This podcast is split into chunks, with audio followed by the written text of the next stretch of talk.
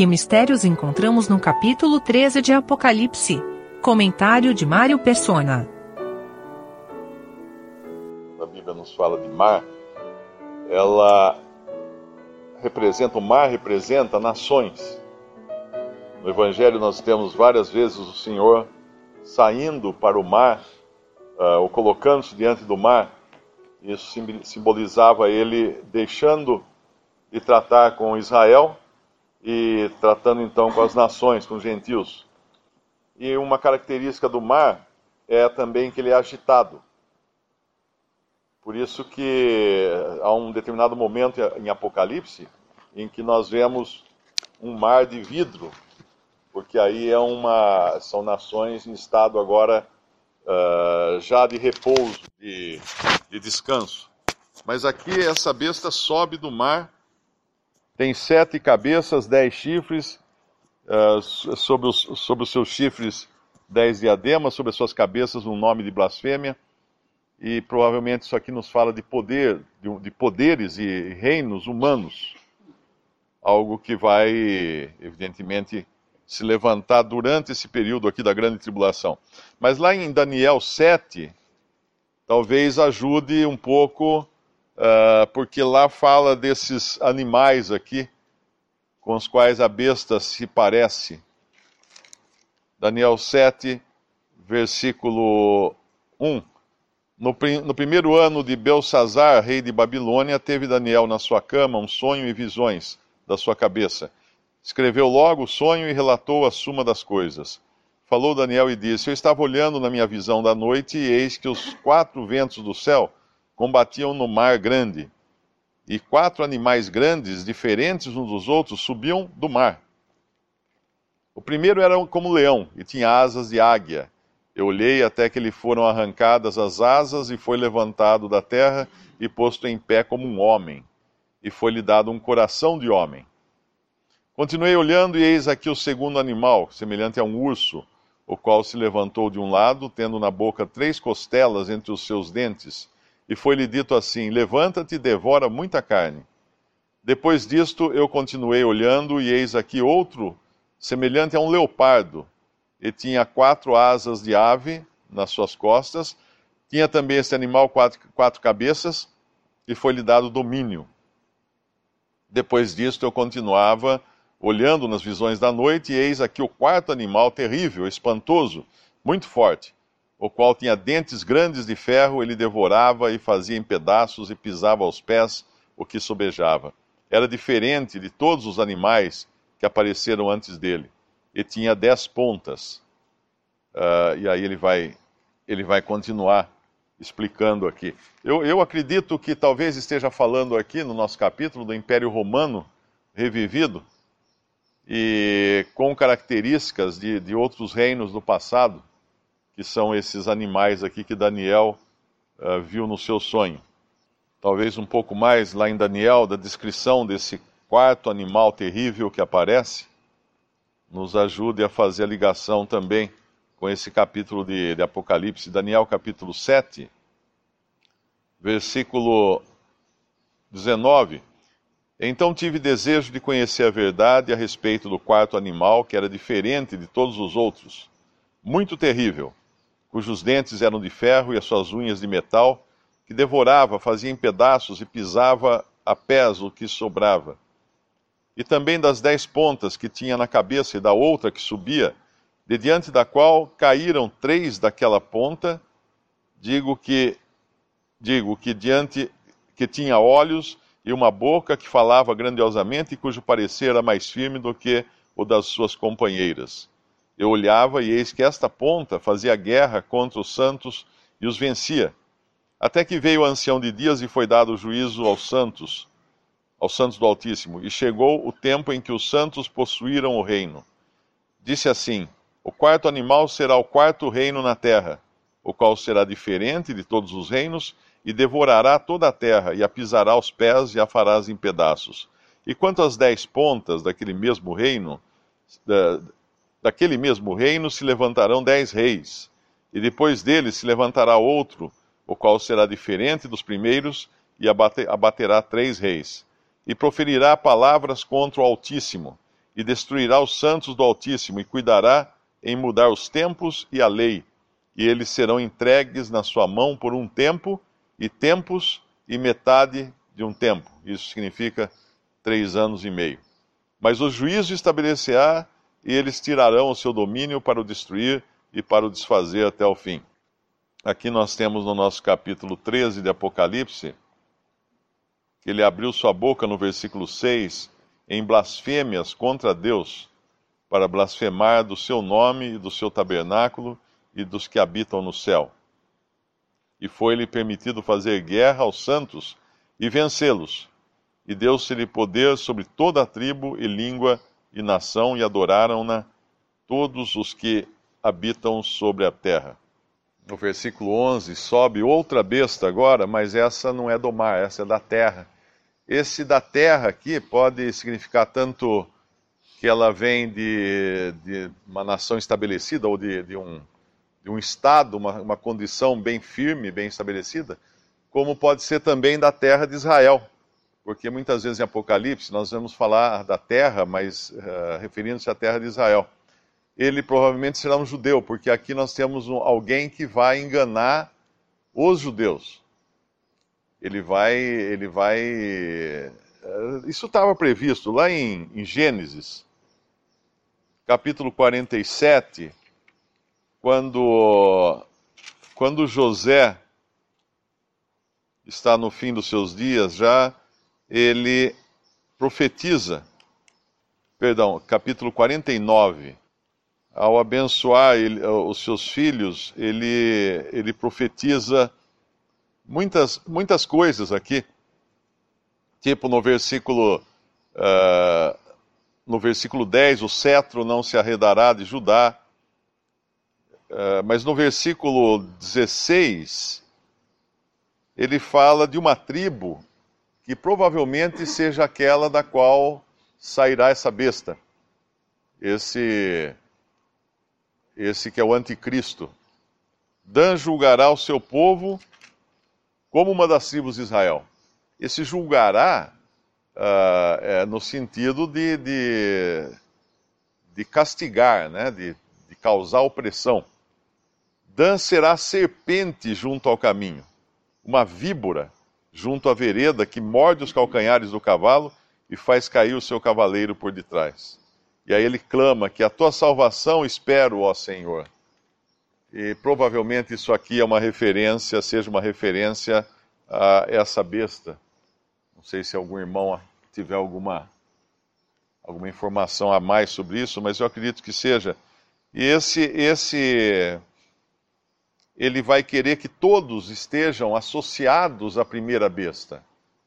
E é interessante isso que uh, mesmo os judeus acabarão acatando aqui, o Império Romano revivido, as suas, as suas determinações, como eles acataram, de certa forma, nos tempos do Senhor Jesus aqui. Eles se acomodaram e, e, na verdade, até construíram cidades em honra aos imperadores romanos. Cesareia, por exemplo, é uma cidade que foi construída em homenagem aos romanos.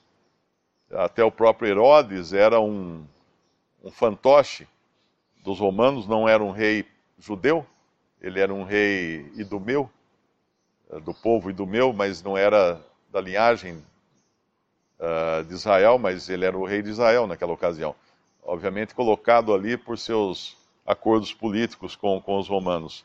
E esse aqui ele vai fazer, inclusive, que as pessoas sejam identificadas uh, com a, a primeira besta no versículo 16, e faz que a todos, pequenos e grandes, ricos e pobres, livres e servos, lhes seja posto um sinal na sua mão direita ou nas suas testas, para que ninguém possa comprar ou vender senão aquele que tiver o sinal, ou o nome da besta, ou o número do seu nome.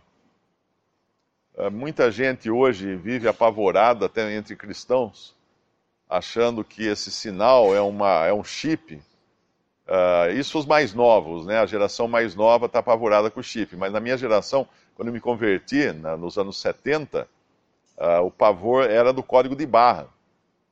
Tanto é que tinha cristãos que não compravam produtos que tivessem código de barra na embalagem, porque eles diziam que era a marca da besta. Quer dizer, hoje eles iriam passar fome, porque não tem nada no supermercado que não tenha código de barra. Até o boi na, no pasto tem um código de barra para identificar. Então, é, é, não, não, tem, não tem nenhuma razão para tentar descobrir o que é essa marca ou essa ou na, na, testa ou na mão. A, a, referência que a gente tem é lá do Antigo Testamento, quando Deus mandou que eles marcassem, uh, que eles colocassem a sua lei nas mãos e nas, na testa dos judeus. Tanto é que os judeus levaram isso literalmente e eles então enrolavam aquela tira de couro no braço com uma caixinha contendo a lei e enrolavam uma tira na cabeça com uma caixinha na testa contendo trechos da lei também. Eles levaram a coisa literalmente. Até hoje, os religiosos, os mais, mais fundamentalistas dos judeus, eles andam com aquele negócio na testa e aquela fita amarrada na, no braço, escritas também os mandamentos ali no braço. E aqui provavelmente tem a, tem a ver com isso, a mão e a testa. Por quê? Porque essa, essa besta vai fazer com que as pessoas pensem da maneira que ela quer que, que pensem e, e, façam as coisas, que essa, a, esse é o simbolismo da mão, da maneira que ela quiser que as pessoas façam as coisas. Então esqueça chip, esqueça. Até outro dia era o chip da Dilma, né? que havia na internet as profecias que a Dilma ia pôr chip em todo mundo, e aí todo mundo ia ficar marcado para a besta. A, Dilma foi embora e eu, não, não, ninguém ficou marcado com o chip da Dilma. Então, hoje mesmo eu recebi um e-mail de uma irmã apavoradíssima, porque ela falou que ouviu uma profecia no YouTube que o Brasil vai ter uma grande catástrofe.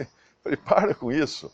Para de ficar vendo esses, essas profetadas do YouTube, esses falsos profetas o, o, crente vai estar a salvo. Para começar, o crente está a salvo de, do, da, da grande tribulação e até mesmo do período que vem antes da grande tribulação, que é o princípio das dores, os primeiros três anos e meio, dos sete anos de princípio das dores e grande tribulação, o crente será tirado antes disso. Eh, lá no começo do Apocalipse, o Senhor já promete na carta a Filadélfia uh, que ele iria ele iria poupá-los da hora. É, Apocalipse 3, 3,10.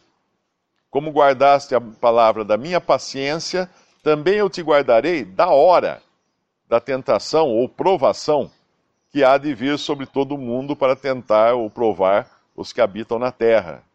Então, a, a igreja será, será arrebatada antes desse período. E quando fala que iria guardar da hora, está falando do tempo, do momento em que essas coisas vão acontecer.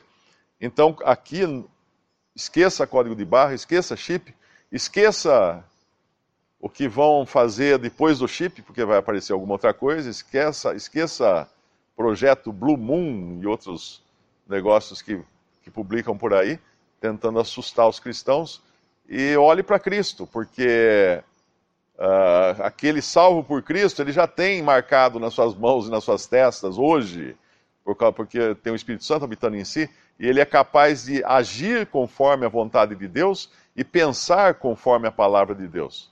É, essa é uma qualidade que o salvo recebeu quando se converteu a Cristo, quando foi selado com o Espírito Santo. Obviamente, lá, esses não serão salvos, eles vão adorar a besta, no versículo 8, adoraram-na todos os que habitam sobre a terra, esses cujos nomes não estão escritos no livro da vida do Cordeiro, que foi morto. Não, como o irmão explicou, não estão escritos desde a fundação do mundo.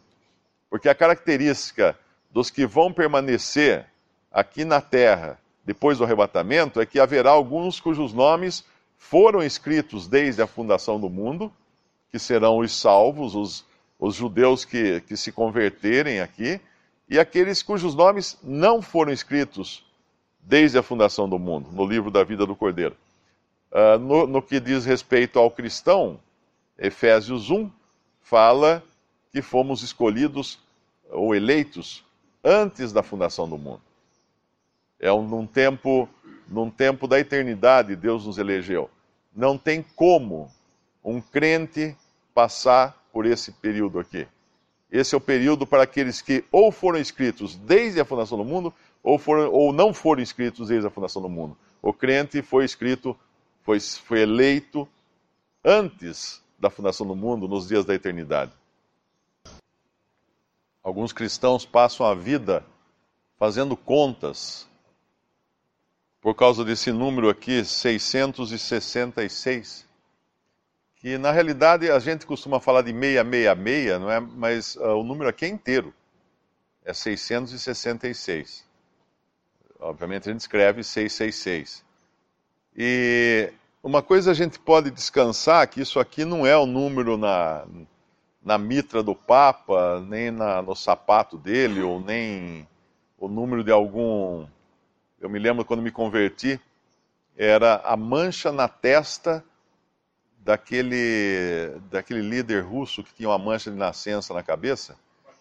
Gorbachev. Então esse, essa era, esse era o 666, que era, ele era besta. E, isso em livros cristãos, de profecia e tudo, né? Eu nem sei, já deve ter morrido até o homem.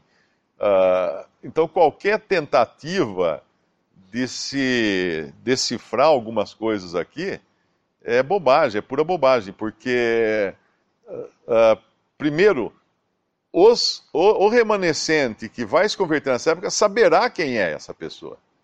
Eles saberão claramente quem é.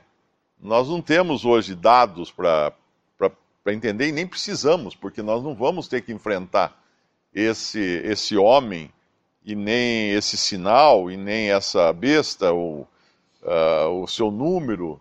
Uh, nós temos indícios para saber que vai acontecer isso, nos alegra Deus ter revelado essas coisas para nós, como ele revelou para Abraão, quando ele falou que uh, esconderei eu de Abraão o que eu farei, relacionado a Sodoma e Gomorra, porque Abraão tinha comunhão com ele, Deus revelou a Abraão as coisas que iam acontecer. Mas certamente haviam coisas que só quem estava em Sodoma poderia ver de perto a, a realização dessas coisas. E aqui para nós é um descanso, nós sabemos isso, que nós não passaremos por esse período. E isso é preciso ser repetido assim, a enésima potência, porque é o maior pavor da, de cristãos hoje, principalmente pentecostais, neopentecostais, que ficam grudados em profecias do YouTube. O pavor é esse, e, não percebem que é justamente isso que o, que o inimigo deseja. Uh, o Senhor deseja que nós não tenhamos, não fiquemos apreensivos. Tem um versículo que fala: não vos uh, inquieteis ou não com coisa alguma, mas sejam as vossas necessidades ou eu não lembro agora o versículo. Uh, o desejo do Senhor é que os seus vivam contentes, tranquilos e confiantes na, nas mãos do Senhor. Ah, então não vai acontecer nada conosco? Todo dia acontece coisas conosco. Uh, eu me lembro sempre, eu li um livro uma vez daquela Corrie ten Boom. Era o refúgio secreto daquela família que abrigava judeus durante a Segunda Guerra Mundial. Eles eram cristãos, eles tinham um quarto com uma câmara secreta, onde eles escondiam grupos de, de, de judeus que eles protegiam para não serem mortos pelos nazistas. E ela acabou indo para o campo de concentração, a família dela também, no fim a família foi morta. E ela conta no livro que ela sempre tinha receio de que fossem presos, ela e os pais dela. E aí o pai dela um dia falou para ela assim: quando você vai visitar a sua tia lá na outra cidade, uh, eu, eu levo você até a estação do trem para você pegar o trem. Quando é que eu te dou a passagem do trem? Ela falou: na hora de embarcar. Ele falou: Você sabe por que eu não te dou antes? Porque você pode perder, você não precisa da passagem antes. Você só vai precisar na hora que você vai precisar. E assim é com o cristão. Nós não somos capacitados para coisas que nós não vamos enfrentar.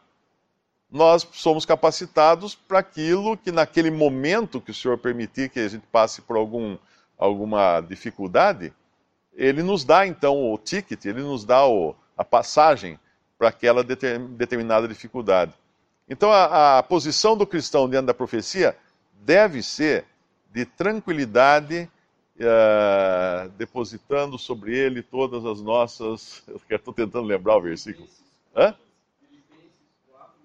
Filipenses 4, 6. Podemos até ler para. O tempo já terminou. Lançando sobre ele. Filipenses capítulo 4, versículo 6, exato. Não estejais inquietos por coisa alguma, antes as vossas petições sejam em tudo conhecidas diante de Deus pela oração, súplicas e ações de graças, e ação de graças. E a paz de Deus, que excede todo entendimento, guardará os vossos corações e os vossos sentimentos em Cristo Jesus. Essa, isso é que Deus quer para nós, não, não viver de sobressaltos.